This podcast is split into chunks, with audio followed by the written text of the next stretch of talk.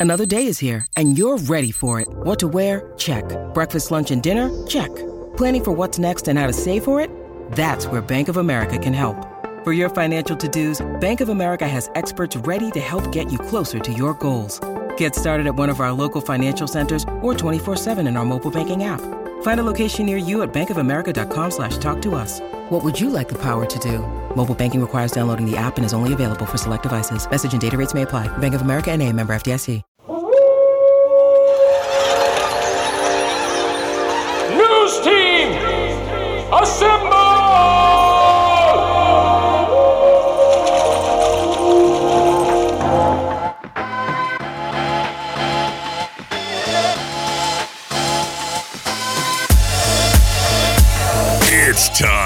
The unofficial 40 from Soonerscoop.com.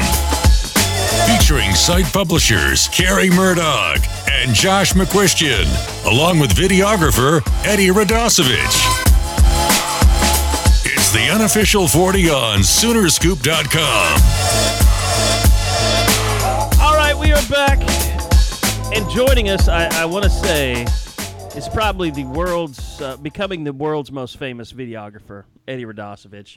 You need, it's been pointed out, you do need a better title, but what is going on with the bromance between you and Baker Mayfield these days? Well, I just spent all weekend praying for for him and and the sins that he has had. Uh, because if you listen to any local radio around here, you would think that picking up a penalty is about the same as committing homicide over the weekend. So it was of, it's a lot of Baker Mayfield troubled there. quarterback There are a lot going There on. are a lot of p words in this market right now.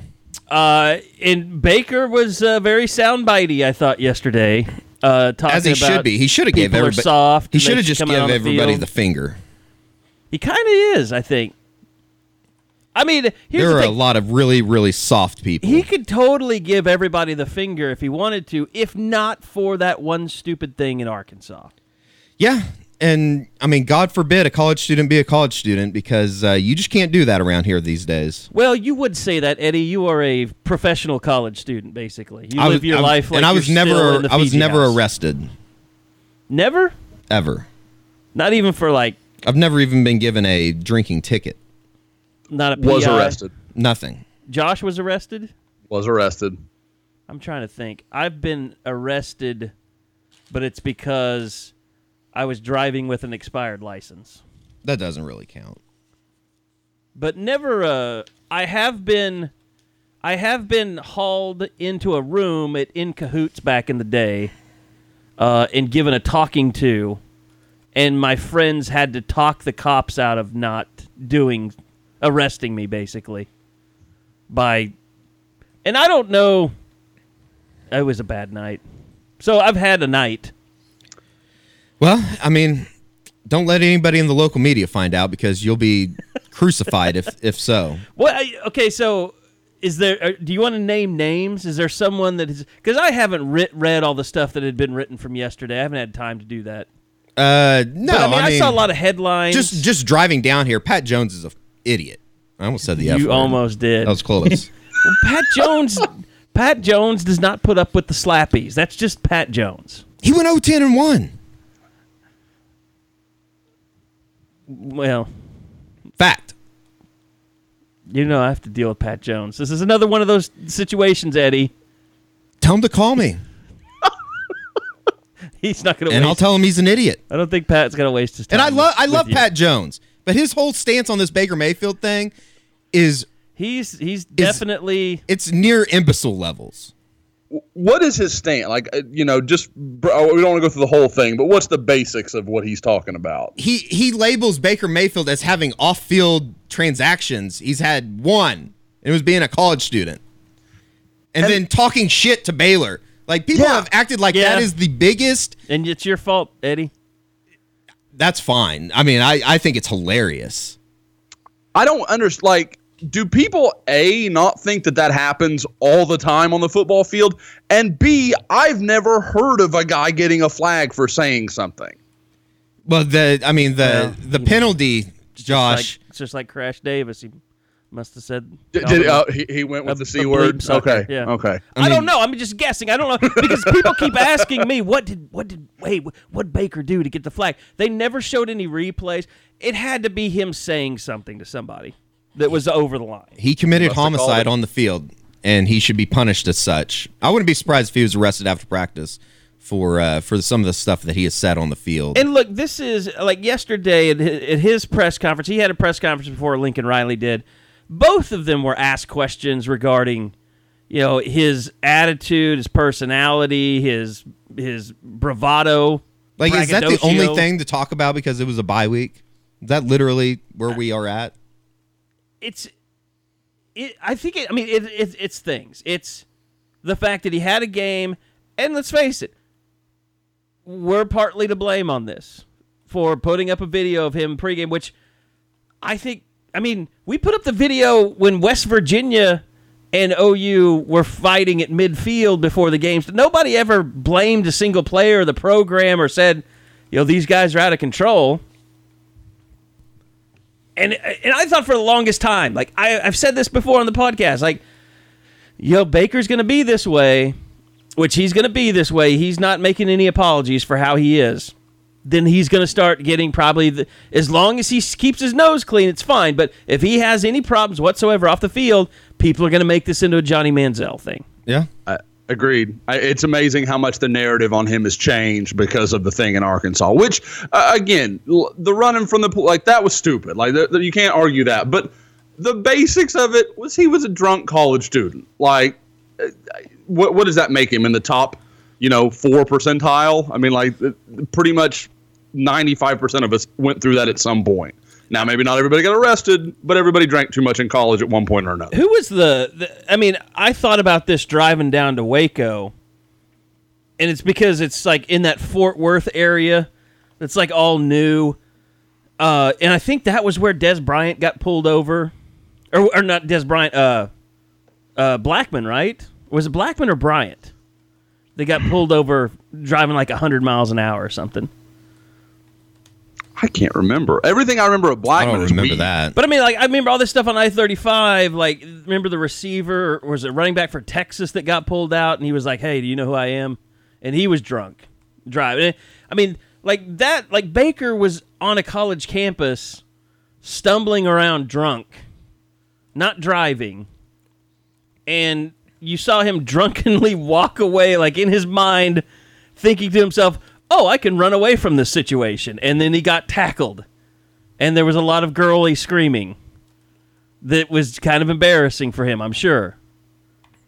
But yeah, I mean, I I, I understand where you're coming from, Eddie. It's not. The only logical way to explain this, Baker and I just need to go get drunk and then go teepee everybody's house. That's that's the only logical explanation. You with could, an Uber for a driver is what you can take saying. an Uber all the way to Tulsa, TP Pat Jones' house. Uh, I mean, maybe. I'll pay for I'll that have to- Uber. If we to can make that happen, I'll pay for the I'll Uber. have to call some of my uh, Jinx buddies. Maybe we could just stay up there that that, Look, that evening. I was driving home from the station today, and and Schroeder, George Schroeder, was filling in, and he and Pat were talking about it, and everybody keeps bringing up the same point to Pat, which is quarterbacks have won the Heisman Trophy with a lot more baggage than Baker Mayfield has, namely Jameis Winston. And that's what I'm saying. There is no baggage. Like he is getting crucified because he talks shit. That is literally the basis of it. Are you sure you're just not defensive because it, it was your video? No, I don't care. I mean, he he called you out in the press conference. Your bromance. yeah, I I don't care about that though. Let's just get into it. I know Josh can't hear anything. Sorry. I Josh. actually can. I heard the intro, so Okay. this may be one of our good days. let's go through let's break down exactly some of the questions and the discussion from baker yesterday at his press conference here's baker Everybody first. say a prayer for Baker before you listen to this because it might hurt your ears. here's baker talking about his personality No, um, I I think that's something that I always try and do. I think that's why I, I've been voted team captain is because I, I always try and get the best out of my teammates, and, and you know I think that I can I can get an edge on an opponent uh, very quickly. Um, it's just I always you know I'm, I'm aware of my surroundings. Um, and no, I didn't think Eddie was going to be at midfield um, videoing, but he was.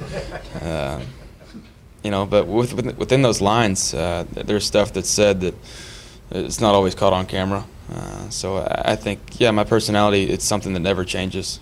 So it, it, what you see is what you get. It just might not always be, you know, recorded on, on the field. You're just a great videographer. Baker with that one. There you go, uh, Eddie, uh, with his two cents during the press conference. Here's the thing Should about send him a cease and desist. Here's the thing about the video is you watch it back, it was clear Baker knew that he, he, knew was I was out there the entire time. He knew exactly what he was doing. And Baker kind of does this little thing. He has this tick, which is, you know, it's like my favorite uh, Chad Stevens commercial. Is that the Fowler Honda? the guy? Fowler Honda guy.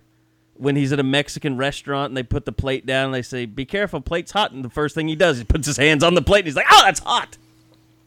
Like Baker kind of has that tick. Like he can't help himself. He is, he's the little boy that uh, wants to play with the mousetrap. That's just part of his personality.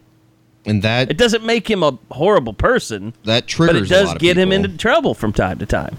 Because people want you to be they want to put you in a box and keep you in the box. Don't get outside the box. You're not supposed to get outside the box. Yeah, stay in the box like everybody else. It's kind of like why people hate me for being fat i have this theory that a lot of people they just they don't ever get to eat what they want to eat and so they they get really mad that i'm fat I have no idea about that, but you're getting there buddy I don't You- even know you what gotta that get means. on a plan I think I'm pretty fine right now. Josh believes the podcast sounds like uh, by his silence the podcast has gone off the rails. Unless we I had muted myself. I did not realize I had muted myself. I was sitting here laughing about the uh, little discourse there. That's um Eddie and I are having issues. We need to go to couples counseling. I think. yeah. We, we might need to. You know, I know a few people, guys. Would be happy to talk to you about your problems. Uh, so Okay, so continuing on in a professional manner, Baker was also asked about his personal foul. Yeah, no, I I mean he definitely addressed that, and that's that's something that uh, it can't happen, especially in my position. I mean, luckily we're able to you know rebound and, and capitalize the, the next play, but that's something that uh, it hurts your team, and that's another reason why we're so proud of Orlando Brown is he's eliminated those things that, that used to hurt us, and so I unfortunately did that to our team, and we were able to bounce back, or else it, it might have been a different story. And here's uh, what Eddie, I think, would like everyone to hear, and it's Baker talking about people. Eddie said the P word people. Uh, Baker just calls everybody soft, basically. So here's a little bit of kind of He a, must be a listener of the show. conversation uh, about Baker and about people that are criticizing him, the people that Eddie can't stand right now. you know, realizing the position I'm in is, is a special one, and, and being able to have that effect on my teammates and a program, and, and in the fans that come with it, um, it's a special privilege. And so, I think for me, it's no. If I was a different fan base, I would definitely say they wouldn't like me, and I don't blame them. But at the same time, if I'm in the program, I, I earn that respect from, from the people around it, and that's that's what that's what matters to me. It doesn't matter what's on the outside. Do you ever worry that purists are get the wrong message from that? Or? if they're being soft, they can come on the field. This game's not soft. It- It's not meant for soft people. Um, it's a it's a violent game, um, and it's it's meant to be played with an edge. Uh, and the- the tougher and, and more executed people win. Uh, and so that's just how it is. And it's it's different. It's it's it's changing game, but I I think that's part of social media. You know, getting a hold of it and, and people thinking that this game is something that it's not. It's it's still football. It's going to be physical. It's going to be an edgy game, a chippy game, and that's that's what matters. P word doesn't stand for purist either, by the way. By the way, Eddie, I don't want you to mistake me. I, I am not upset with you for doing the video. Like, it's fair game. You weren't the only one shooting a video. no, It just happens that we're the biggest outlet that was shooting the video and it got put out there. I I don't think that I'm not even mad about. And I don't care about I don't care about OU's administration maybe being upset with this over. I don't care. Oh, I'm I think not, it's fair I'm not mad at all about it. I'm I just just saying, think- I, I, isn't you that have- literally shooting the messenger? you have my support. That's what I'm trying to say. I just think that there are some bitches being true bitches about this. Well, I mean, do you expect anything different?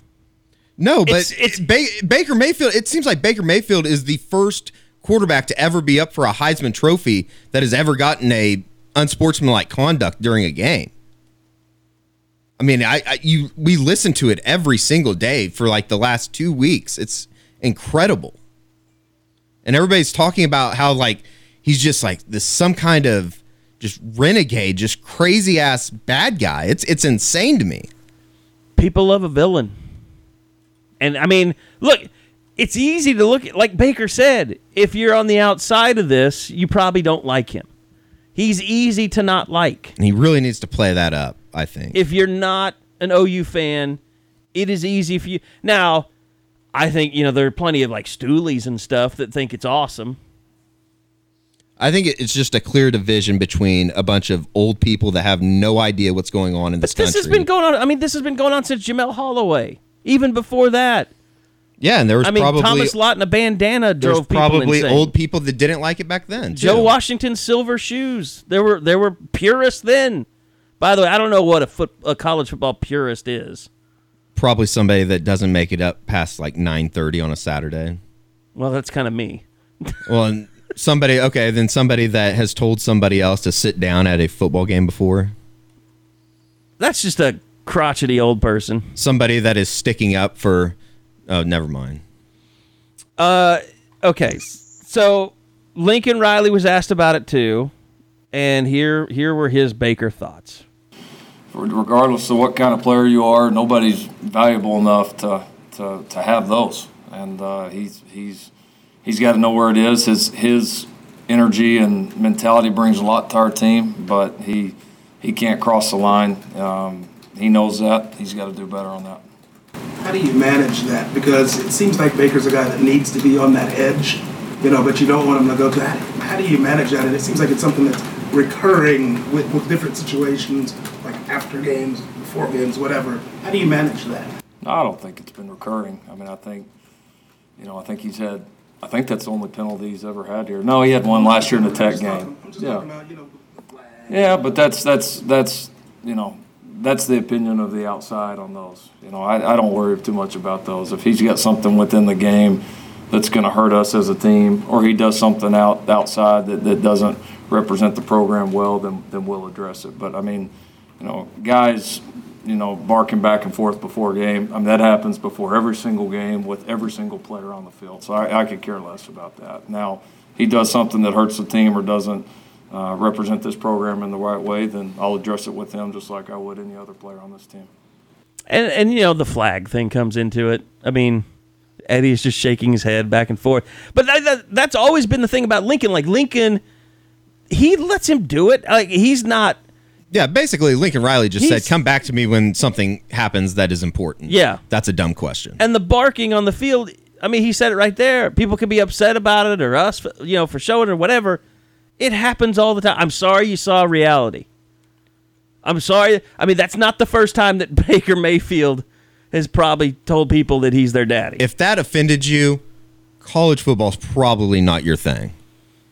You probably need to go ahead and You enroll let's enroll your it. son in cheerleading and just do that on Saturdays. You people are what's ruining the sport. That's what you're saying. You're, you're you people are the ones that are responsible for targeting being Yeah. what it is. yeah. It's just incredibly soft. You're just Eddie's just so upset about this. I got I real know. triggered on the way down here this morning. Listening to Pat. yeah. Yeah, you and I were both driving back from the city at the same time, so we both heard the same stuff. You know, You should see I, my, I thought you should see my saw- Twitter oh. drafts right now. You don't want to. Glad I didn't uh, send it. Pat No, doesn't no. control his own account, so that's just if you're gonna go after him, it's just fruitless. Go. I'm sorry, Josh. Go ahead. No, no, you're fine. I, I thought Lincoln's points were dead on. Like, I mean that, and he, a lot of coaches would take the real tactful, like, oh, we're we're very ashamed of what happened. You know, like he knows that stuff does not matter. It makes no damn difference, and it happens in every game. And I, I think it's awesome that he's not trying to pretend that he's embarrassed or that you know we've got to talk to Baker about toning it down. That's who Baker is. That's when Baker's. I said it a couple weeks ago. I think Baker's at his best when he is a little pissed off, when he's found something to get mad about. He's got an edge. Yeah. Yeah, he he's one of those few guys that can walk in that line of like you said, where he has picked something, he's put something on his shoulder, and he's pissed off about it, even if it's not tangible or real or anything. It doesn't even matter. He does better when he's like that than when he's trying to play the nice guy. And I think Lincoln knows that. And I think he knows this stuff. I, if Eddie doesn't post that video, it, it doesn't matter. Like nobody even realized that happened. If Eddie doesn't have one next week, everyone won't realize that it happened when they played Iowa State. Like it's going to happen. It happens every week in every game. And I think it's awesome that Riley didn't try to pretend or hide behind, you know, some false ass words. He's he's just being honest and being realistic about it.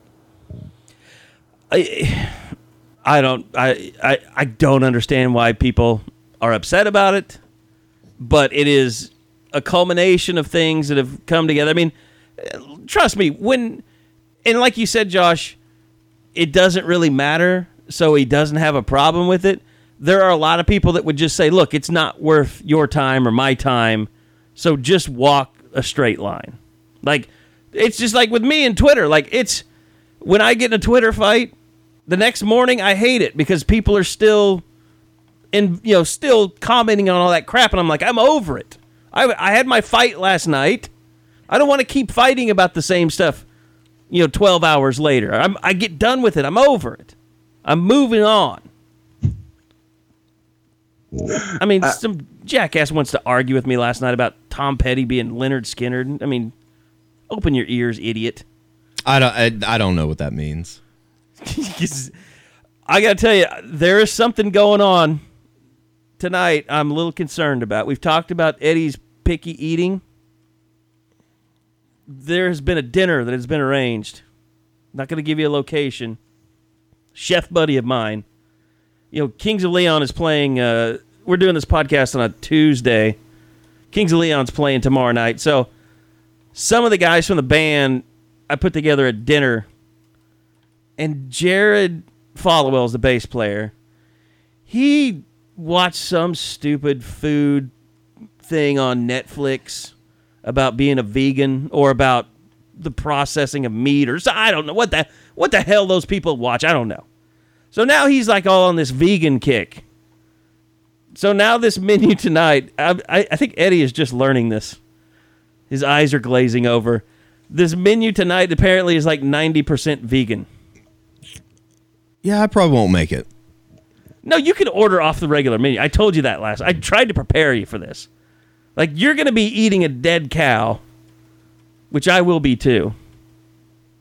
Gay Biker's going to be there. We all want meat. But I'm just curious to see how you react to this tonight. Like if you eat anything that the chef has specially prepared. I might. I might like- just. I might just go on a fast until Baker Mayfield re-apologizes for all of his sins. Just trying to transition us out of this.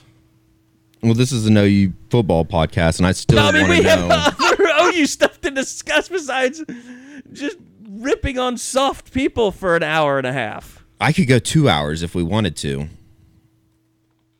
and then we get no recruiting in, and then everybody's mad. We, I, we have a lot of new uh, ratings and reviews to go over today. I just don't. I mean, wh- what's the what's the resolution, Eddie? What what can be done to solve this, other than just a bitch about people who are bitching about Baker? I don't know. So nothing. So it's it's bye week is over. Iowa State is coming. Publicly call them out, I guess. Would be the only thing, but we've already done that. Six eight done. Is there anybody besides Pat Jones that you're upset with? Because that's one Uh, person, and you're letting it ruin your life. No, I mean, other than the other moron that comes on at two o'clock, but it's not that big of a deal. I don't know if I can let you say that now. Okay, to Why, be 'cause fair, you gonna asked- call no, no, because knew no, no, not go. not that because you now represent another station. You're you're you're you're becoming their top fill-in guy I don't think at so. the franchise. Well, there's not. There's not. It's slim pickings. You're pretty decent. I enjoy it when you're on. Well, I appreciate that. Not that I would I mean, if he listen want, to that If we want to fight, we can. If who wants to fight? If Traber wants to fight me, Nobody's fighting. Traber's had so many body parts replaced, he can't fight anybody. it'll make it easier. He doesn't need another hip. Eddie, now him, you want to move around. Right. Yeah, ground and pound might not be a bad idea with him. Right. Yep. Yep. Right. That, that's movement. Maybe a stab. No, I'll stick with the fist. Stab with what? Knife. All right, we're getting a little too gruesome. Um, you want to talk about Just kidding. football? This team, besides Baker Mayfield and Pat Jones' opinion on him. Well, I mean, yeah. If I get a, I'm telling you, Eddie, if I get a call from Pat Jones pissed off at me because of you, I'd be more surprised if he could download the podcast, let alone call you uh, afterward uh, after listening to it. he's not a technological guy. He admits that. He's and I, I like Pat Jones. You should. I've said multiple He's times on Twitter guy. that I love him during football season, but I think he's, He's just completely an old football coach. that is completely off base and out of his element talking about this because he has no idea what else is going on in the world. He doesn't have a Heisman vote. I don't know what you're worried about. I'm not worried about it at all. I'm just saying that I'm You're triggered bothered by it. You're that he thinks that some of the stuff that he said, like like painting this guy as just a complete criminal almost. That's just the way it's going to be with some people. They're not going to be able to change their minds. All right. Uh, Lincoln Riley did have a press conference. He did update us on what was going on with the injury situation. Here that was. Uh, we're better. We're better than we've been. Uh, Will Johnson, we expect him back. Robert Barnes back. Uh, Cody Ford back. Um, we'll get Amani Bledsoe back off of his off of his suspension. So be excited to get him back. Uh, and then Matt Romar still still probably end up being a game time decision. We'll see how that plays out through the week, but not ready to say one way or the other. And then did want to announce that uh, Curtis Bolton uh, is going to have to have ankle surgery. He'll miss the season. And the Bolton news definitely not good. Uh, it is good that you're getting you know Robert Barnes and Will Johnson back. I, I think we all feared that Will Johnson might be done with another concussion issue, which he suffered from last year. But to say he's going to come back, that's definitely good news. But Curtis Bolton had kind of become the only other option for this defense as a pass rushing specialist in in long yardage situations. And they didn't have him in the second half against Baylor. Of course, they didn't get much of a pass rush. So you're going to have to find some way, whether it's Mark Jackson, Addison Gumbs, uh, maybe Amani Bledsoe does something for you there. But now you've lost a guy that backed up basically all three of your linebacker positions. So John Michael Terry has to step up. Uh, outside of that, God, who the hell even is there? Well, I mean, we talked about Mark Jackson last week, Addison Gumbs possibly. I think that uh, you know John Michael Terry, as you said, Kerry. But you know, it sucks for depth wise, but is it being overblown a little bit? Let's You let's, can't have a single injury, really. I mean, you could at middle linebacker Right. because you had John Michael Terry. Well, he's going to have to move over, I think. We need to find out if Ricky Berry is still alive. He's- Ricky DeBerry. He, he was finally on the field for the first time down in Waco, but he wasn't suited out. And I think that, you know, his situation, I don't know if he's still overcoming mono or what happened at the beginning of the year when he didn't even dress out for the first couple games. But at the same time, you know how many, you know how many quarterback hurries Curtis Bolton has this year? I'm going to say two. Zero. Okay. and he has five tackles. So I mean, they're they're gonna be able to. I think uh, is it is it Josh? Is it crazy to say that they might be in a better situation because they can actually play a true freshman now? Well, I mean, uh, that's the thing that's it's just crazy. I mean, like guys, I, I tweeted something about it when that news broke yesterday. Oklahoma has six linebackers and commonly plays four, and one of those six is Ricky DeBerry, who, like Eddie said, hasn't even suited for a game this year. Are you counting Obo as a linebacker? Yeah, yeah, yeah. That, and, and I initially said five, and then I realized I didn't have Obo, and he's listed on our scholarship chart as a DN because that's where they've kind of said. But Oh, you know, let's face it, he's, rusher, yeah. yeah, he's playing outside linebacker. So, um, God, like it, you just start to wonder, like, what do you do here? I mean, uh, we all, I, I guess I say we all, but I know for me, and I think you guys shared the sentiment. It was surprising to me when both Mark Jackson and Addison Gumbs became pure defensive ends. Like I thought one of them would stick at outside linebacker, especially with the apparent, you know, no sale on Ricky DeBerry. So I, I don't know. I mean, it's I, I know what Eddie's saying, and he's right that this is like Curtis Bolton is not an irreplaceable player as far as talent, but when you have no one else, your next step is a walk on. Yeah, that's a big deal. That's a problem, and it's just it's one of those. It's it's we've talked about it for years now, guys. Linebacker recruiting has been pretty good as far as getting real talent like Mark Jackson, Caleb Kelly, and Levi Draper. You know, you go down the list but there has not been enough depth. When they missed out on a guy like Jacob Phillips, they had no one there to replace him, and it's just it's it's catching up to him now. It's like early Bill Bedenbaugh offensive line depth right now. It, that's a great that's a great comparison. You know, we uh, Bedenbaugh uh, went out and got people though to replace. Yeah, yep. I mean, you can't say that he was the depth sucked because everybody got fired because they were sucking at recruiting. They've had the same guy there for a long time. Yeah, you have horrible and, depth at linebacker. And again, to give his, you know, I know we give him a lot of love, but guys, I still, it's all these years later, he started Derek Farniok and beat Oklahoma State in Stillwater. Yeah. That should never ever. I. That, that's still one of the craziest things I've seen. Bigger indictment on Oklahoma State to lose that game than OU winning. Probably some. But he also that. started Josiah St. John, who tipped off passer run for an entire half against Texas, and they lost. Yeah, it's true. It's true. That's true. Hey, he made Bronson Irwin into a tackle, so you know that was the man is now, a miracle worker. Okay, uh, you guys can't do that to me. Bronson has my number. I'm gonna hear it what from do you him. Mean? No, I think Bronson Irwin's a really good guard. He just wasn't a tackle. I mean, but he no, no, that's in not a burn Bowl, on Bronson. In the Sugar Bowl, he, he was great. Yeah, I mean, he was the reason, one of the biggest reasons they beat Alabama. Yeah. He, oh, he played really well that night. Yeah, that's. I, I didn't mean that as a a slide on him at all. It was just that was a lot to ask. I'm gonna say he Bronson found a way to make it work. Bronson a better tackle than Derek Farniok, though. Oh, no question. You're right. You're right. Like way better. Oh yeah, uh, he he's. Um, I, I guess you could say Derek Farniok's better at being tall but really, that, that, that's probably the one win he has over Bronson. I guess you would say. I was gonna I, I, was gonna bring up a name, but he's too busy trying to understand his coach right now. Relax, relax, relax. Sorry, to let me tug dog out. Me tug dog out. Thank you, Coach Orgeron. Oh. yeah, Jacob Phillips, you could you you you would be wanted right now and needed. Well, hopefully things are working out in Baton Rouge. They're three and two and should be headed to a really they got good. A, they got a twelve million dollar GoFundMe going on right now, trying to get rid of him. Should be headed to a really good December sixteenth bowl game. They're up to three hundred and forty dollars.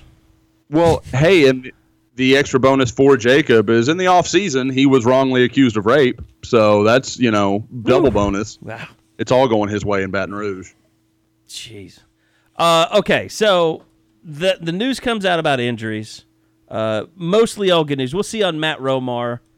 He's still, I mean, he didn't make the trip to Baylor, and neither did Robert Barnes, but now they say Robert Barnes is going to be. By the way, and we keep glossing over this because we talked about it last week, but it's been said ever since the off week that Jordan Thomas will be back, so there's no worries about him either. Uh, now, Lincoln Riley uh, did expand a little bit on Amani Bledsoe, and I think I know a lot of people want to know, okay, how rusty is he? What's he been doing? He's been practicing with everyone this whole time he's been out. Like he's, he's been doing everything, but he's done suiting everything. up and playing on Saturdays. Exactly. And Lincoln Riley talked about kind of what their plan has been with him, trying to keep him ready. You know, we've kept him, even though he's been on our scout team here for the first several weeks of the season. We kept him in the uh, the defensive line meetings. We kept him over with those guys for individual. We tried to just we tried to keep him engaged as much defensively as we possibly could so that there wouldn't be as much of a learning curve when he got back. And so, based on what you know we've seen as coaches through the last week, I, I don't I don't think he's behind at all. So I think it was successful, and he got a chance to you know work against our guys, our offensive line. So I think there was some he was getting some good physical work during that time as well. And the tough thing about Bledsoe, Josh, is we we've seen him as a true freshman, we really don't know a whole lot about his game. I mean, that's not really fair to judge him based on what we saw a year ago. But everybody just raves about the kid. Uh, you guys know, I mean, I came, I, I liked Amani uh, coming out of high school. You know, that's kind of where obviously my base of knowledge of him comes from. And then I went out and saw him at the Semper Fi game uh, and was just blown away. I mean, he's a guy with a great motor. I mean, he fits this defense really well from that perspective. He'll chase, he'll do all the stuff you want him to do, and he's long. I mean, he you know he's six four plus. I mean, he he really he has the physical tools that you're looking for. So I mean, yeah, he's. But you're right. I mean, there's all this enthusiasm and excitement for him, and at the same time you, you, don't really know what he is. I mean, he's and even if he is as good as you know everybody seems to think he is, and can back up some of that belief, there's going to be rust. I mean, he's going to need some time. I don't care how hard you work in the off season and all the stuff you're doing. If you're not playing football and you're not even even even if you're practicing it like he has been in a game, the speed's just different. So it's going to take him a little time. People are going to have to be patient, not rush the judgment off of his first few snaps. But what I do think is interesting, and it's something I don't know that I had really thought of before, but when we kind of had this conversation, one leading into the next, does his return make it easier for a Mark Jackson or an Addison Gumbs to make that move to linebacker so Oklahoma gets depth at one position and they can kind of move some bodies around more naturally?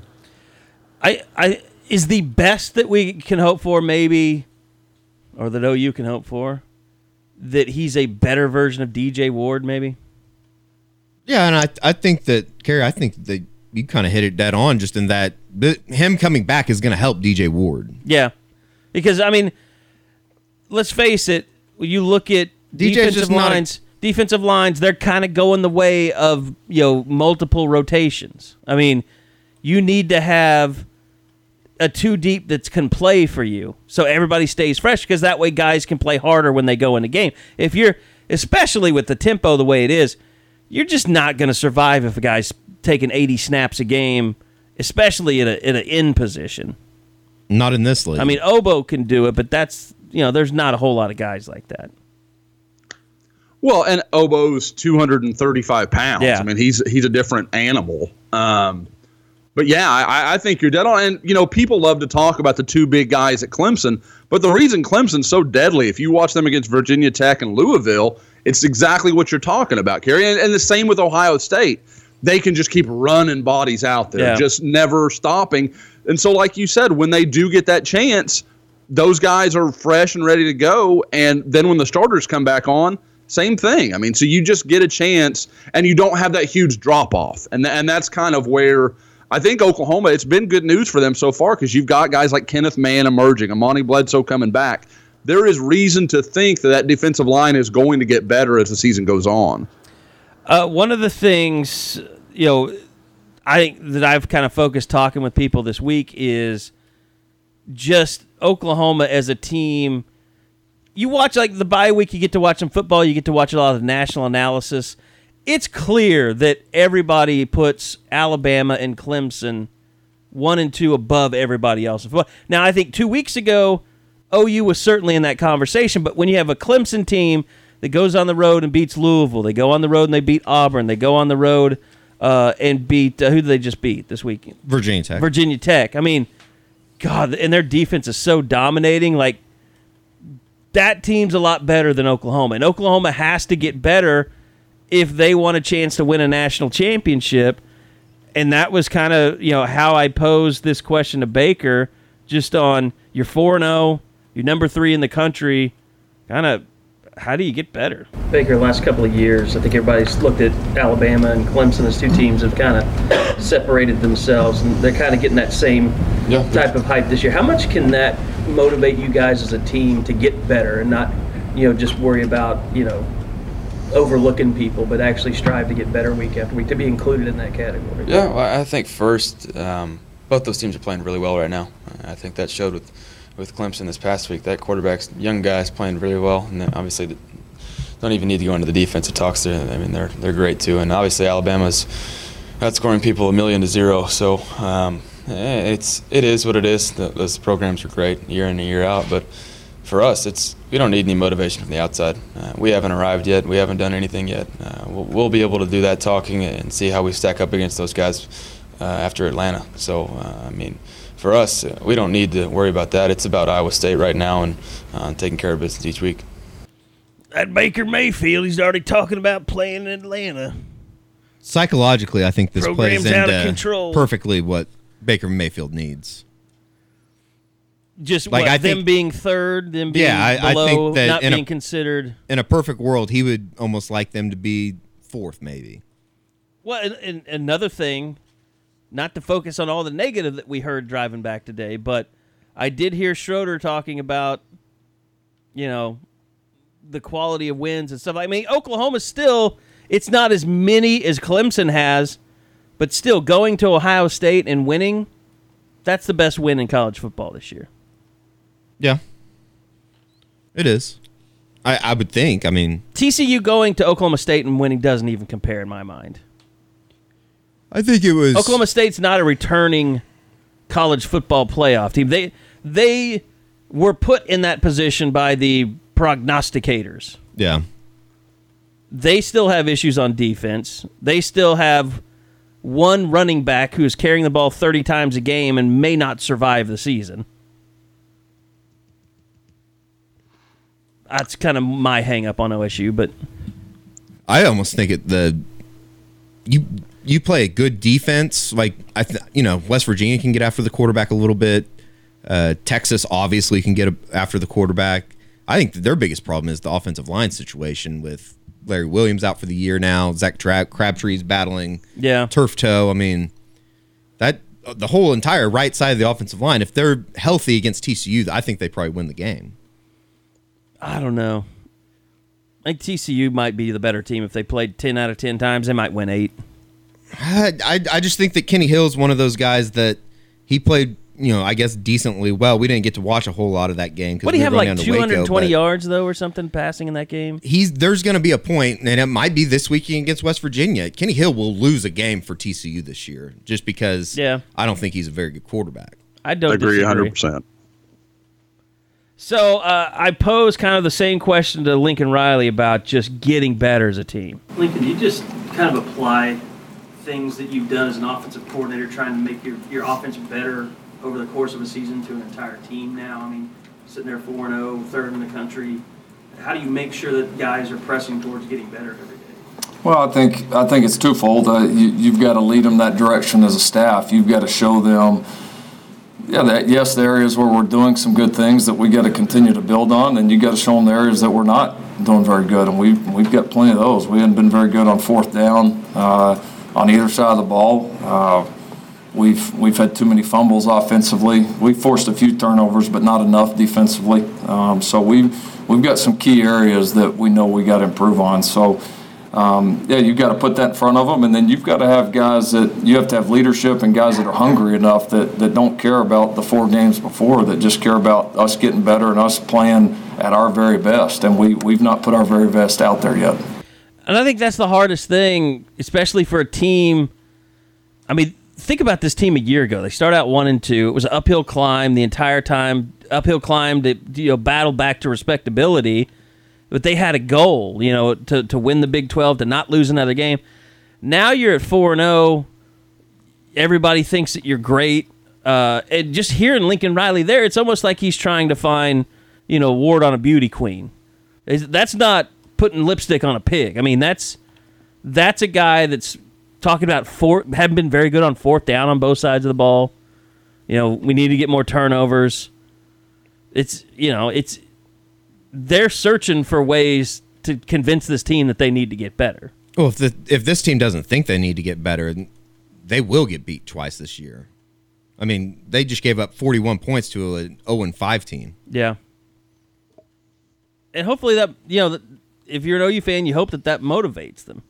I would I would hope it does. I mean, but if we're, it- we're if also it- talking about a team that has kind of let down the last couple of weeks in, in certain times. Yeah, and if they haven't, I mean, I don't think that the the leadership is as near where we thought it was. If if that's the case, And hopefully they look at Alabama and Clemson and go, "Whoa, those are football teams right there." I, I That's- think that they do. us. I think that they do a little bit.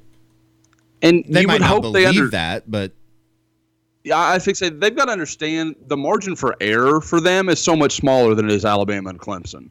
Those teams are, frankly, they're just more talented than Oklahoma is. They have more NFL guys on their roster. Probably, I, I don't know if two to one is the way I'd say it, but it's not that far away from it. I mean, it's for every one NFL guy OU has, they have at least one and a half. I mean, that that kind of tells Yeah. you. So they can't. If Alabama lays an egg, it's it's still going to be really hard for them to lose. I mean, unless they're playing a quality opponent. It, they're just so much better. Same with Clemson. They've gotten into that same territory where all their guys are so high level. There just doesn't provide much. You know, eh, there's not going to be a lot of problems they're going to face that they can't deal with. Oklahoma, that's not there, man. I mean, they're getting better. I, I think we've all talked about 2017. 2018's moving in the right direction. There's some good guys they've developed in the previous classes prior to 2017. But you look at this roster, it's not loaded with NFL guys. Or, I mean, even, like, I mean, there might be, there's plenty of guys who are going to get a cup of coffee, but there's not a lot of first round draft picks on this team. Well, when, No, Go I was- ahead, go ahead. I'm saying, well, let's go into that a little bit. Just kind of latest in, in in recruiting. Kind of uh, touch on some recruiting here, and uh, we can get to our ratings and reviews, and, and maybe some final thoughts before we get out of here. But uh, Josh, just kind of take us through. I know it was a big, you know, big weekend for the coaches to get out. Lincoln Riley going out to Arizona. Um, you know, some you guys were up at the Owasso Union game. Had some coaches up there. Uh, saw you know Calvin Thibodeaux out and about. Uh, just just kind of update us on what this last week was like for OU recruiting. Yeah, you know, I, thought the most interesting one, you know, to kind of start with, and like you said, I mean, you look over Oklahoma's travel, and they were everywhere last week. There were a lot of guys out on, you know, various trips, moving around. You know, obviously, they can't all be off campus at the same time, but Oklahoma did a good job kind of moving guys around as they needed. Uh, it's going to start with Lincoln Riley. He's going to he was at uh, as you mentioned uh, in Arizona on Thursday night watching Spencer Rattler, uh, OU's 2019 quarterback who dropped 77 on Desert Mountain. Who, if anybody recognizes that name, that's Mark Andrews' old high school. So he may have some explaining to do on his next trip to Oklahoma. But um, Rattler looks great. Uh, the next night I thought was much more interesting. It's not that surprising that Riley would go see his quarterback. But on Friday night, they went and saw Trey Brown, the defensive end, uh, Rivals 250 guy from Arlington Lamar uh, in the Dallas area. And he was joined by Calvin Thibodeaux. And I, I had heard some talk that there was initially a plan that maybe one would go see Brown and one would go see Ronnie Perkins. Maybe they would both go see Perkins. There was a lot of kind of deviation on how that might work.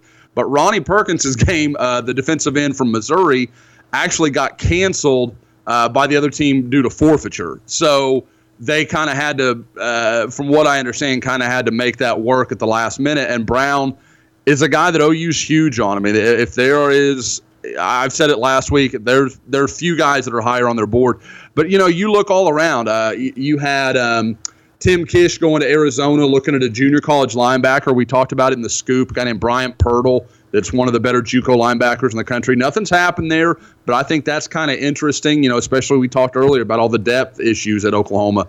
To have a big time JUCO guy might might make a difference. Uh, Cale Gundy went to Arizona Western, and honestly, you know, it's one of those things where people ask me, well, what's Cale Gundy doing at Arizona Western? I thought he was looking at some of their defensive linemen. They've got three or four pretty highly recruited JUCO defensive linemen. Then we find out last night that they were out there looking at the tight end committed to Texas, Dominic Anderson, um, that uh, Oklahoma ended up offering last night. That I, I, I and he on after his uh, announcement tweet that he was uh, that he had no U offer. He fired out like three or four real, you know, hashtag Riley's reign, hashtag, you know, uh, the uh, STK, you know, the Sooner Squad stuff. So I mean, it was it was kind of interesting to watch, and I, I think there's some reason to think that maybe even though his con- uh, commitment to Texas is there, maybe he'll look around. And uh, you know, Tim Kish went to California as well, made a new offer in the class of 2018 uh, to a defensive end from uh, Ca- Cajon, I think is how you say that, in the uh, the Los Angeles area. So Oklahoma is was really everywhere. You know, uh, I know Jay Boulware was at IMG on Saturday watching T.J. Pledger and Noah Kane and Ruben Unije. So Oklahoma really just did a great job, and I thought was as orchestrated as I've seen them use their off week. And I know you guys talked to Mike uh, Stoops earlier in the week, and he was just talking about the momentum being so much better. You know, they they have all this to sell right now with the big win over Ohio State. And I think they did a great job striking while the iron was hot and making sure a lot of kids saw them at a lot of places. You uh, you landed at a spot watching an offensive lineman that uh, Bill Bedenbaugh was that right? Yeah, yeah. Uh, on Thursday night, I went and saw Daryl Simpson, OU's Rivals 250 commitment. Bill uh, Bill Bedenbaugh was there. I stayed for you know probably about a quarter and a half, and then actually I think was going up to uh, the Denton Ryan Denton game. It was a nationally televised game uh, to watch a couple of linemen up there, and just you know that's as my expectation is that that's his area, so he was probably just kind of making the rounds as well. But uh, yeah, I mean, uh, what surprised me maybe the most is the game that Eddie and I were at on Friday night, Union Owasso with Pat Fields and Jordan Kelly and Josh Proctor, along with both teams having some young guys that are interesting. No, nobody was there. Eddie, I, I know I didn't see OU. Did you see any college coaches? Because I did not. I think there was a coach from Tulsa, but I'm I he was wearing a it looked like a coach. I couldn't tell you if it was a coach. Sure. He had sure. a Tulsa uh, pullover on, kind of in the the coach dress, I guess that you dressing wear that you that you see sometimes. But mm-hmm. uh, I I don't know if he was actually a Tulsa coach. So I I yep. didn't see anybody that was recognizable though. Well, then you're at least half a coach ahead of me because, like I said, I I was shocked that I didn't see anybody and Eddie is, you know, as we can both attest, there literally wasn't anybody else not accounted for on that sideline. There was everybody and their mother, especially on the Union sideline, which is why it's always sometimes tough to watch those big Tulsa games because there are a lot of people that feel they need uh, sideline access. Yeah, just letting anybody in these days. Seriously. Uh, yes. so, do we want to have uncomfortable podcast Josh storytime moment? What do we need a story of? Cussing. Cussing. You cussing at people? Or people getting cussed at? at you? oh well, we've done a pod since that, so I didn't know that we needed that story. But yeah, I feel uh, like it's almost free advertisement for losers. Yeah, I don't. I, and you know, the thing about that story that scares me, and our members are going to know what I'm talking about. I'm sorry the people listening that don't. I perfect time. Sign up, and you can read all about this interaction on Crimson Corner. Um, the thing about that was how bitter if, can a fired recruiting reporter get?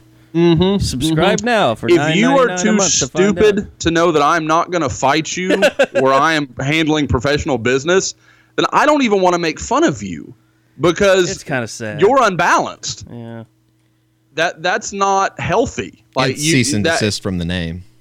Uh, yeah, I mean it's it's one of those things where you're just like wouldn't, you, you don't that, realize why this is not going to happen. Wouldn't here, that right? be the kicker though? Like all the times that uh, we've Eddie and I have made you cringe with our behavior, that you're the one that gets arrested and taken out of a high school game. I, I told. Um, I was talking not long after that happened to uh, a guy that used to work with Rivals. Um, you know, I'll, I'll, I'll, give you two the hint. Big, tall guy that now works for one of our competitors here in Houston. Um. We all know him well. BP. I don't want to name him. I don't want to. You know, I don't know. I guess whoever I'm talking about will know who he, who it is too. So whatever. Brian Perroni from 24 7. I'm talking to him afterward. I, I, realized I'd said it and I was like, well, it's already out there. There's no stopping it now. And we, I mean, why, why should we mention other recruiting networks? We mentioned battling radio stations on this podcast. Oh, it, it wasn't a, it, it wasn't a, all, Brian works for 24 7. He does a fantastic job. So I, I it wasn't too, that. Yeah. It was more a matter of, is there anything I'm going to say in this story that is going to make Brian feel awkward? Because – he semi has a relationship with this person. So, um, I guess what I was telling him, and I told Tiffany afterward, like all I could see in my mind's eye, even when I was getting, I mean, because there was a minute where I was like, I, I would love to hit you, but I'm just not going to do this. Um, that all I could see in my head was the local Houston news saying, reporter gets in fight with other guy at high school football game, and there's like that close up you know, grainy phone video of us like rolling around on the sidelines, like hitting each other. I'm like, that's that's what I need in it's my like world. Parents my, at a soccer. I don't think match. you guys would have exactly. gone. To, you guys wouldn't have gone to the ground. He's a one hitter quitter. Yeah, it, well, you know, to to been, highlight that conversation just a little bit. It would have been when, when he threatened to when he was like, "You're gonna get your ass beat," and I looked at him, was like, "Are you serious right now? Is this, a, is this a joke?" He's he's a little guy, like, and that's not like I'm a big guy. tough guy. I'm not, but it's there. There's just certain things that physics won't allow for. Uh, okay, so you mentioned going out to IMG. Any any traction out there with uh, Unije with Noah Kane? I I think with Unije, you know, there are still some things that could change. Obviously, some schools maybe more regional get more serious or whatever the case may be. But I if you I don't think it's that bold right now to say that when he commits next month, it's going to be Oklahoma. I, I feel pretty confident about that. Now, three weeks from now, you know, things that I cannot foresee, maybe that changes. But right now, I think Oklahoma is way, way, way out in front with him. And uh, again, I, this has turned into the Bill Bedenbaugh podcast a little bit, but I, I was thinking about a story I need to write as far as Oklahoma having needs through the years and when maybe they best address them in a class. But you came into this class knowing tackle was a huge need. And to land Bray Walker, Daryl Simpson, and Ruben Unije, three of the top probably 12 offensive tackles in the entire country, that's like you couldn't, you wouldn't even have dreamed that as an OU fan six months ago. That's ridiculous to think that that's going to happen. Uh, yeah. I mean, it's it just speaks to and you know think about the guys that they're redshirting right now. I mean, the the the quality of talent there, uh, the guys that they brought. I mean, eh, the offensive line recruiting has gone right up there with anything Oklahoma's ever done at skill position, at quarterback, at running back. I mean, uh, it really, it probably is, Josh, the closest thing we've seen to kind of that that AD Demarco Murray pipeline they had going there at running back for a while. Oh, I agree. I mean, I was talking to someone just the other day about Adrian Ealy and how he is developing. I mean, they they've got they've got something there. You know, we talked about it last year. Guy was raw and he had a ton of work to do. But I mean, I, I'm hearing people saying, you know, he's already ten times better than the, the guy that just arrived. And if he'll work like Orlando Brown, I, he has more physical tools than Orlando Brown does, in my opinion. I know people are going to think that's crazy, but he's every bit as long. He's got better feet. I mean, Adrian Ealy has a chance to be a special, special player, kind of like Bray Walker, uh, if he will just apply himself. It just, you know, it's like any of these big guys. It's how much do they want it? And Ealy strikes me as a guy that has bought in to the Orlando Brown methodology, and if he'll do that, he can be really, really good. Uh, let me ask you uh, one guy uh, that uh, seems to, and I, you know, it's interesting because A and M's kind of rebounded a little bit here recently, uh, and the SEC is down, but uh, I know OU still continuing to to work on Deshaun White, uh, the linebacker uh, out of Texas, and uh, I think th- he's a three star, right? I mean, not like a I think a guy that's been evaluated by a lot of bigger schools, then they like him maybe more than Rivals has up to this point. Uh, but you know he's been back to Norman. Anything kind of brewing there with Deshaun White? Yeah, he was at A&M last weekend, and some of the stuff I read and people I talked to say that went really well for A&M. He really, you know, obviously A&M got a nice win over South Carolina. Uh, I think it was his first game to actually attend at College Station. So, uh, and he made some comments about, you know, maybe enjoying the game day atmosphere in College Station a little more than he did in Norman a few weeks ago. Although, you know, one's playing South Carolina, one was playing Tulane, so it's it's not exactly apples to apples. But uh, I, I think right now everything's in a holding pattern because I think it's pretty crystal clear that unless Kevin Sumlin is fired or it become you know if Kevin Sumlin runs off four straight losses from here or something where it becomes imminently clear he's going to be fired, I don't think White's going to decommit. And even if someone is fired, I don't think it's a certainty. I Yeah. he is very adamant. He really and you know, it's one of those things where people always get on these kids about, well, you made a commitment, you should stick to it. And I know that he's taken visits, so people think that means he doesn't. I think that's what this is to Deshaun. He made his choice. He really, you know, as, we all remember, he kind of sweated over it for a few days there when everybody thought he was going to make a choice, and then it kind of kept going back and forth, and there was a lot of conversation between OU and A and M. And I think that was the big I that was what his holdup was. Is he wanted to make a decision and be done with it. But with all this Sumlin stuff going on, it, it's I mean it's not fair to you know for anyone to expect him to be like, well, you have to be set to A and M when I may be committed to a different staff. That's not fair. So I, I think that's that's what this comes from. I do now. I will say, Scoop had last week that he is going to take an official visit uh, for the Texas Tech visit weekend. That's starting to look like a pretty good weekend for OU. I think some guys are getting bumped back to there because of this 11 a.m. kickoff this weekend, which was going to be a kind of big visit weekend, but they're going to move that back, I think, toward Tech. And um, I, I so I think that will be uh, something you look at. If he makes that trip, I think Oklahoma still has a good chance. But there, there's so much happening at linebacker right now with OU seeming to be a good spot with Merlin Robertson. I know Tim Kish went and saw his game uh, last weekend, so that's uh, OU's really keeping that momentum going. Uh, and obviously Raymond Scott, the Rivals 250 linebacker, uh, also from the Los Angeles area, that Oklahoma seems to be making a strong move for. So Oklahoma's in a good spot with several guys. It's just they need one of them to jump on board so that they can start to push White if that's the direction they want to go, or push Scott or whatever it's going to be. Because I've said it a lot. Oklahoma is getting down to the final few numbers, and a lot of them are locked in. You know, we're, we're going to take one more at this spot. We're going to take one more here. There's not a lot of flexibility in what they're looking at. You know, it's it's interesting because yeah, it in in the defensive backfield for Oklahoma, you're going to lose Jordan Thomas, but you're going to get Jordan Parker back, who's still a young guy. Parnell Motley uh, will still be a young guy. Uh, then you've got Tre Brown and and uh, Tre Norwood and Justin Broiles. Uh, I'm just curious, like at, at, cornerback next year, is it do you you you see any of the guys in this class that could come in and maybe even challenge a little bit with what they've got now, or is, is it almost like they could afford to kind of have an off year with defensive backs? No, I think position. it. I, I, I think it needed to be a big year, and I, I think you know, like I've said before, I expect Oklahoma to definitely take one more defensive back. Um, but you're right at corner. I, I, see a lot of promise in Tre Brown. I think it's pretty clear that OU likes Tre Norwood.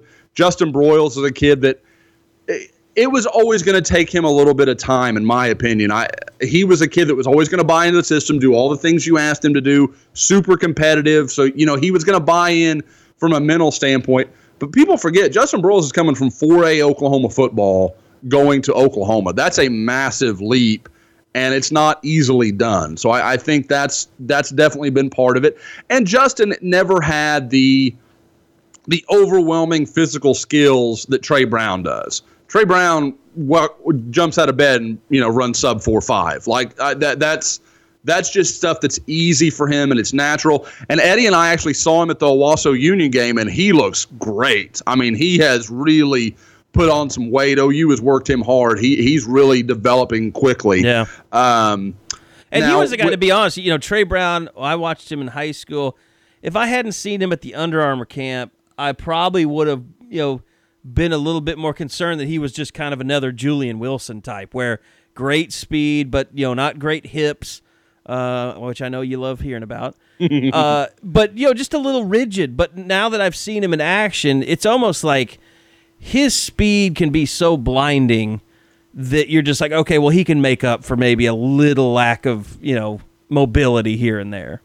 Yep. Well, but you know, and Carey, I realized as I'm sitting here, kind of looking at the information I had in front of me, kind of ducked your question. I, I don't think there's any chance that Jordan Austin comes in and makes an impact at corner. He's going to need time, and I think he might end up transitioning to safety.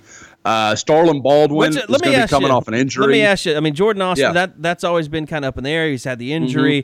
Mm-hmm. Uh, any chance that he might look elsewhere? That you know, and people kind of obviously look to him as one of those guys where they say, well, OU's numbers are getting tight. Why don't they move away from him? We talked about that last week. It's going to be really tough to do. But from the other side, you do wonder if Jordan Austin starts to say, Where's you know, my spot there? Yeah, am, am I really going to be able to fit into the plans? Now, we all knew Dakota.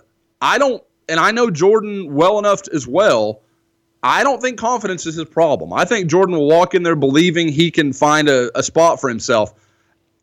I don't really agree with him, but you know we'll see. Now, like I said, if he can move to safety, maybe some things could change. You, you, it'd be interesting to see how that develops. And I know, you know, I kind of keep coming back, and again, it kind of embodies how much Oklahoma got out and saw people. He went and saw, uh, excuse me, he Kerry Cooks went and saw um, Jordan Austin play against Jalen Catalon, the 2019 yeah. safety offer from Mansfield. So Oklahoma, again, they went out and saw him. They're doing their diligence on him. I think there is, it's a very tough situation because OU wants to have a good relationship with Lancaster because not only are you having a relationship with Lancaster, but South Grand Prairie and uh, not excuse me, not South Grand Prairie, uh, Duncanville, uh, De, um, DeSoto. You run through that area all there through kind of that south southeast Dallas, excuse me, southwest Dallas, and you those are great areas, tons of talent. Cedar Hill being another one. OU needs to be on good terms with those places, and if you go kind of turning a kid away this late in the game when maybe Jordan Austin doesn't have a lot of other options right now, you're going to start off on the wrong foot. And that's one thing when you're Bob Stoops and you've been there 20 years and you have a reputation and they know you they you've treated their kids well before, but when it's your first year, that's a big gamble to take. By the way, uh, it's just about time for uh, us to go through ratings and reviews. Uh, we have been big time by Eddie Radosevich, who is doing a radio show right now. Uh, he just he just left. He just bastard went to go do his uh, one of his mini radio hits, as they call them in the business. Uh, but I did want to get us into a little bit of uh, of uh, ratings and reviews because we've had some interesting interesting uh, reviews recently, and to be quite honest with you, uh, you guys are getting the job done. I, I think I questioned how good the ratings and reviews were, were coming along after last week. It was kind of lackluster. I think we could all agree. A little bit lackluster, yes? Uh, absolutely. I mean, well, we had one and it was it was just far too nice. I mean, and you know, it didn't strike me as someone who really, you know, sat there and laughed with us and then made fun of us when we say stupid things they disagree with. Uh, so, uh, you guys have definitely stepped up and done your job this week and uh, wanted to uh, go ahead and, and read some of the new ones. By the way, this is kind of our this is kind of our grounders. Like we love everybody's listening. The podcast is just bonkers. Uh, we're approaching. Uh, we had over 7,500 individuals listening to the podcast last week. Uh, we're getting 10,000 downloads per episode. Uh, we'd still love to love love to have more. So if you have any big OU fr- f- friends that are fa- uh, if you if some of your friends are huge OU fans, that's what I was trying to say. Jesus, uh, let them know about our podcast and uh, go subscribe on iTunes, Google Play, Stitcher, uh, SoundCloud, wherever you know you get your podcast from. Uh, please go subscribe and uh, become a part of the uh, podcast listening audience. Now, here's kind of what we've told people: like we do love you know really nice five star reviews and all that stuff. we encourage you to be honest uh, but our favorite reviews, if you are going to give us five stars, is just rip us to shreds in the review because we find it very entertaining. And a lot of you guys have come up with uh, some fantastic, uh, just really fantastic uh, reviews. And uh, so now we're going to go back to our uh, ratings and reviews from iTunes. A lot of people asked last week, well, how do I rate you or review you if I'm not on iTunes? And, well, I guess you could do it on Stitcher if you wanted to. Maybe we can start checking that if people want to start writing reviews there. Uh, but this one comes from Brad Frizzell. This is maybe the weirdest review that we've received. Something Missing is the title of his review. Five stars. He says, A semi great podcast with a key ingredient missing. Perhaps a special guest appearance by former player slash head coach Gary Gibbs will give this podcast a much needed boost. Hashtag Gary Gibbs. We've now been joined, rejoined by the guy who big timed us just a minute ago. Well, I, I, Gary Gibbs on the podcast. Anybody that makes sense to anybody? Is well, Brad Frizzell maybe Gary Gibbs? Gary Gibbs was always a very colorful person, wasn't he? Uh, always one for a. Uh, well, if it was gray and brown colors, yeah. yeah. Yeah, not exactly someone I would consider the life of the party. Yeah. You know, he Yeah, put the he put you the gave E for me- effort on the helmet back in the day. Carey, if you'd given me a like probably what 50, 75 guesses on the o, former OU coach that they felt needed to be on the pod, I don't think Gary Gibbs would have been any of those 50 or 75. I no, I you got Barry Switzer, you got Bob Stoops, heck, Howard Schnellenberger. I think would be more fun. He'd be drunk. Well, he'd be that's why that's why it'd be more fun. he could be part of the drunk podcast that everyone wants. That's what we should do. does We want should the drunk podcast. We should uh we should contact Howard Schnellenberger every week to try and get him on the podcast until he does. And then when he does come on, just treat him real shitty.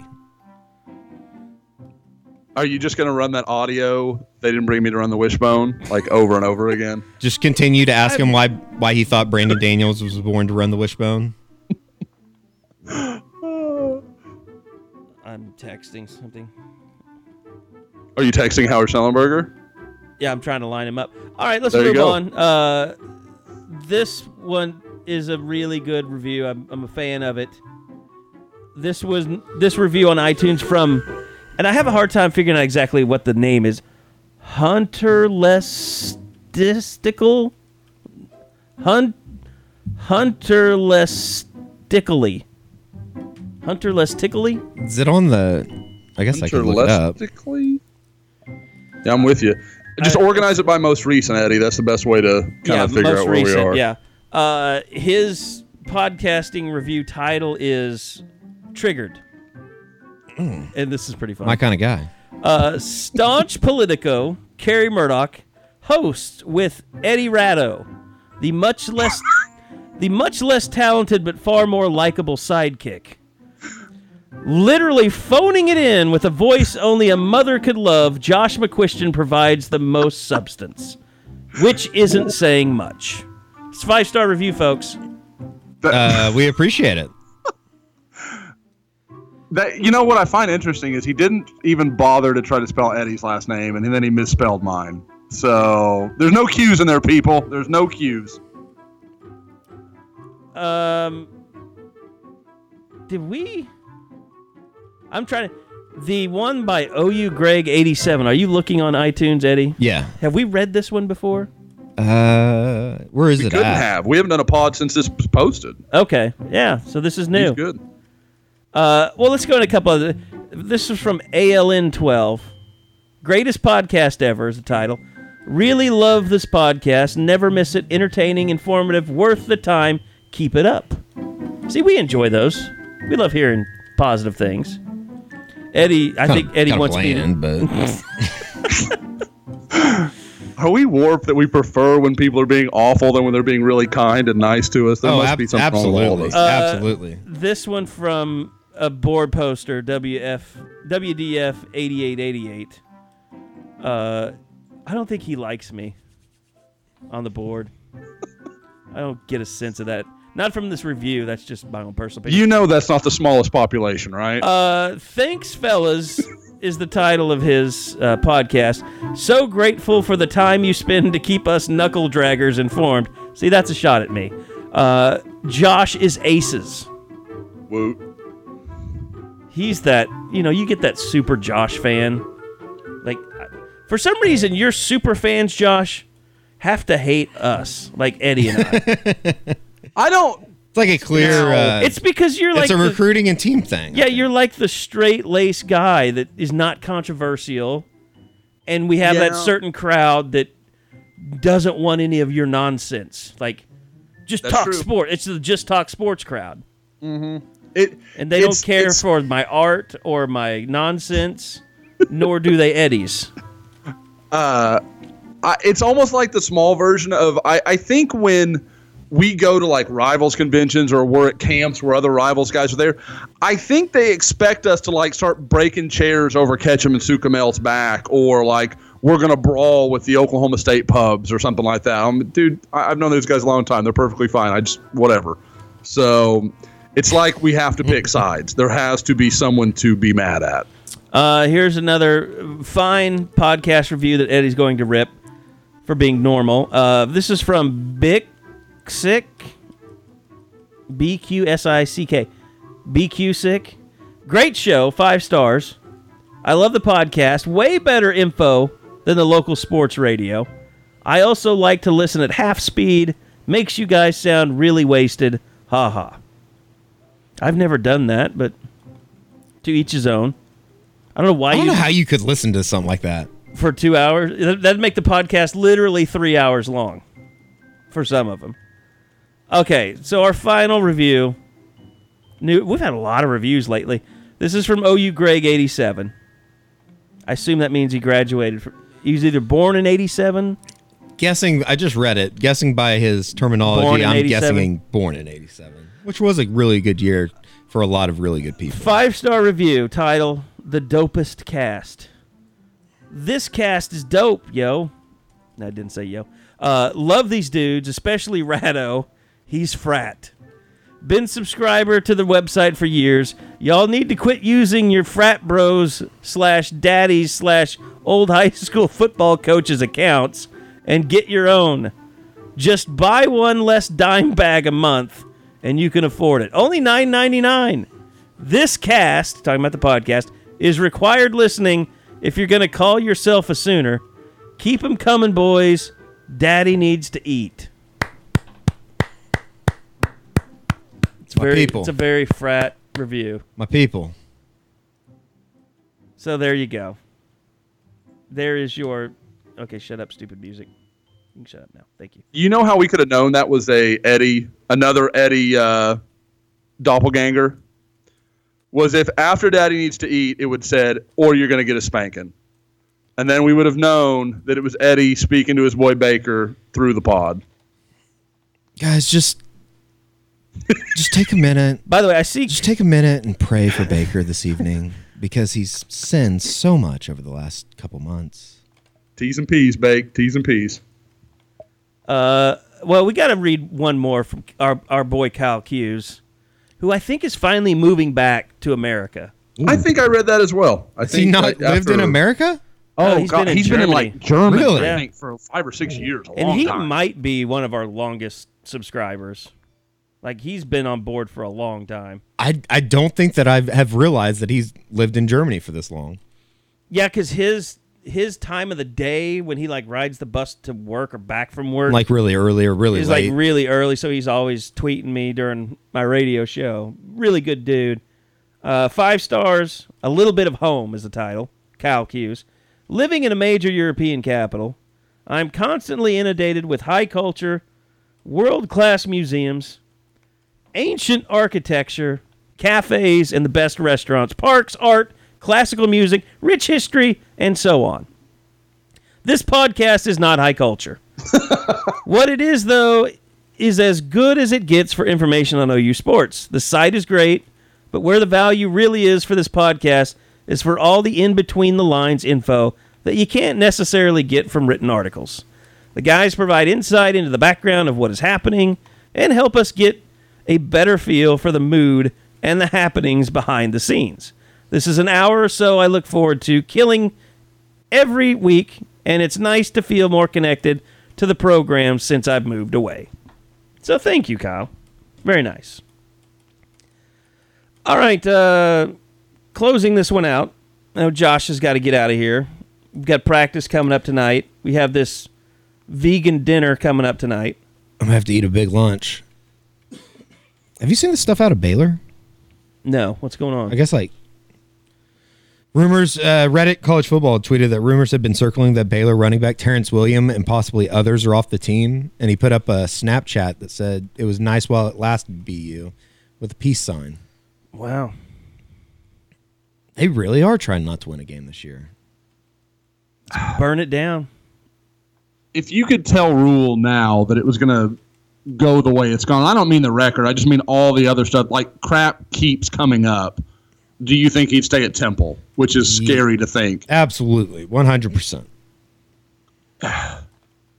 You would choose Temple over a Big Twelve program. Like that tells you that they don't really need to be part of a conference. I don't. I'll just say this: just being down there, the what they're trying to do is they are trying to change the culture of that program, and I could sense that it is changing. But I mean, the, tho- those are a lot of people that are ashamed at how they carried themselves and what they allowed to happen there.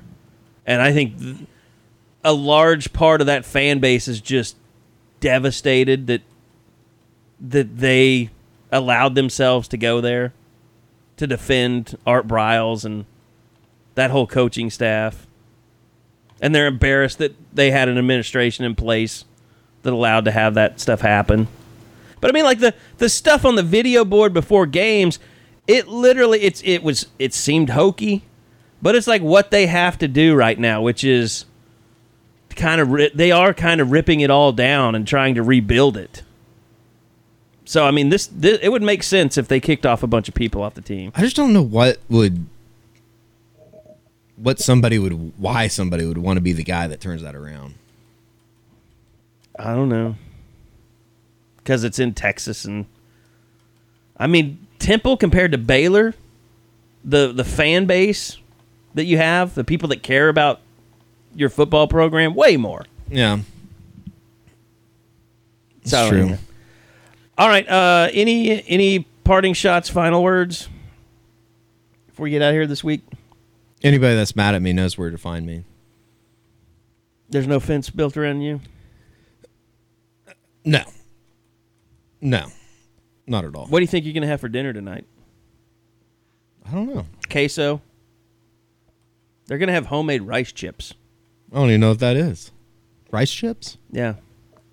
More vegan crap. Can you two make sure to sit right next to Jared? You two be on either side of him and just, I mean, really wolf on some serious meat. Well, that will happen. I told them that there will be beef in the risotto. That's happening. But I don't know about the arugula salad. Looks like What- I'm gonna have okay. a big lunch today. So, You want me to read what you are the menu? what are Eddie's meat possibilities? Because if I can if read beef you the- risotto is his best option. I can read you the menu here that the chef sent me. Okay. Uh, hold on. It's scary. Eddie's not going to go after I read this. I almost can guarantee it. Crap. How far down? Man, I did a lot of texting last night. Oh, there we go. Okay. Uh, I am doing. This is from the chef. I am do doing roast. Actually, some of the sounds really good. I am doing roasted portobello mushrooms with a mixed olive relish and pickled beets for everyone to share, as well as smoked hummus and tuna tartare with homemade rice chips to share. Eddie is just, ew, he's not having it. Then arugula and asparagus salad in variations for vegans and non vegans. Then a vegan pumpkin and coconut risotto with grilled figs and spaghetti squash with variations for all. Eddie, we're talking about Eddie, a man who I took to a fine Italian restaurant where he ordered spaghetti and meatballs. Uh, now, on the risotto, beef tenderloin can be added, shrimp or deep water Antarctican sea bass. For dessert, we will have a vegan coconut semi freddo with lemon zested blueberries or non vegan double chocolate cake wrapped in phyllo dough. Eddie, your thoughts? Oh my god. You can have a burger and fries, dude. yeah, I'm going to. Hit Johnny's on the way and just bring in just the biggest bacon cheeseburger you can get your hands on. Now this place is has legit burgers in it. No, I've I've eaten there before. Yeah. Okay. Okay.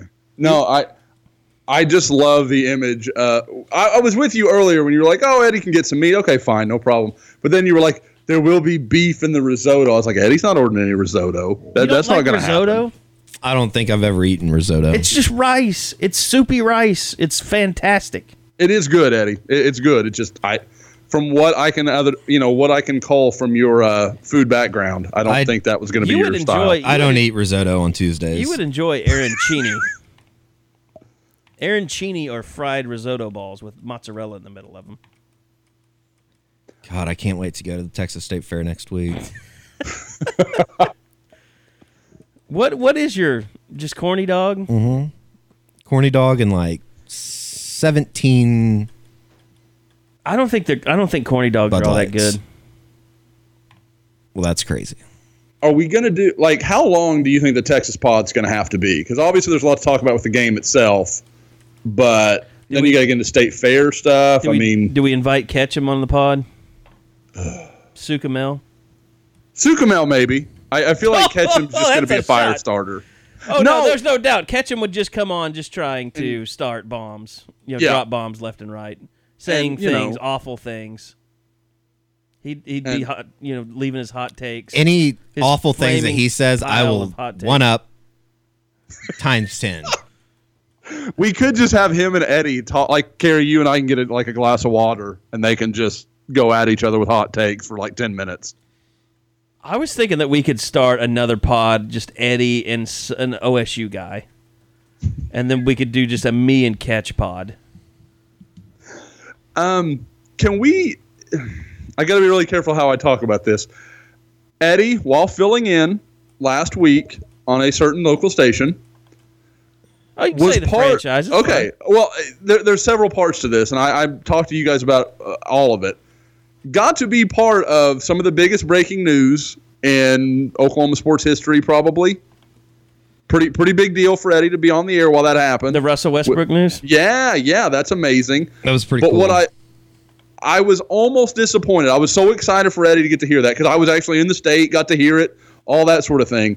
But then on the flip side, I missed Eddie trying to play the professional while dealing with someone I know he was going to want to make fun of.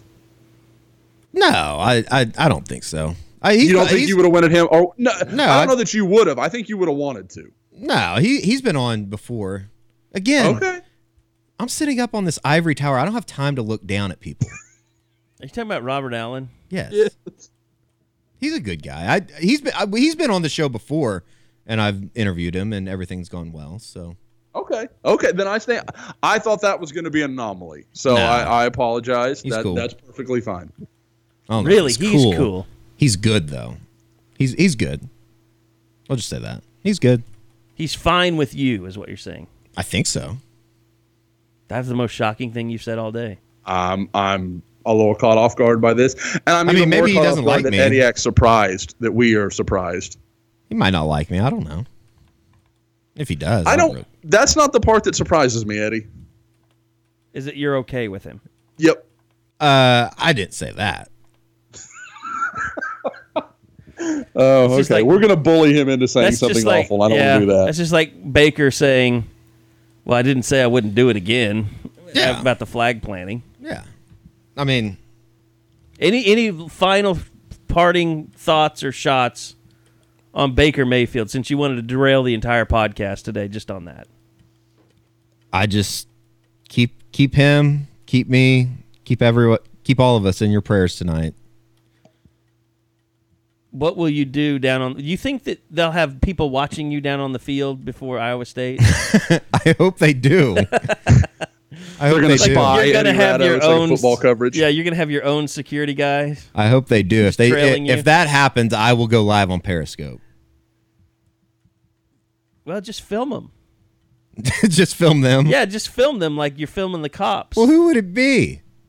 Like you're a black guy and you're filming the cops. I think, I think anybody that works up there, I don't think they would do that. And if they do, I think that would be hilarious. What if it's that one cop, the OUPD guy? You know, the guy that's always on the road. He hasn't been. Oh, like the big guy? No, no, no, not Trooper or I don't. I don't want to get into this. Greg, the guy that has the dog, I don't know. he's a good guy. Okay. He knows me. Okay. He's given me a ride home before. That will be From the uh, bars. I will. you never cease to amaze me. with a Um, Heisman quarterback. Interesting. Um, okay, I think we're done here. Eddie, I can tell Eddie wants to say one more awful thing. I have nothing else. I have nothing else to say. I I I had some good Texas stuff, but maybe we'll save it for the Texas pod. But with everything going on in the world, I don't think it's very funny. So yeah, let's be chill. Sad, sad about Tom Petty. Horrified about Vegas. That was awful. So, crazy. Uh, all right, that's going to do it for us. Uh, appreciate everybody listening. Uh, go check out the website, folks, if you're not subscribing. Tons of inside information uh, at your fingertips 24 hours a day, seven days a week. Uh, Crimson Corner message boards, uh, lots of post practice stuff. Get it as soon as we got it. all that stuff. a lot of great video from Eddie that you might be missing out on. Post game, post practice, all that stuff. So go subscribe, Soonerscoop.com. and I tell you what, until next time. Appreciate uh, you, Josh McCuistion. Uh, appreciate you, Eddie, Yo. for behaving yourself today somewhat. Pretty good. You were pretty good. Pretty, pretty good. All right. Uh, I am Carey Murdock, and we'll see you guys next time right back here on the Unofficial 40. Podcasts from Soonerscoop.com.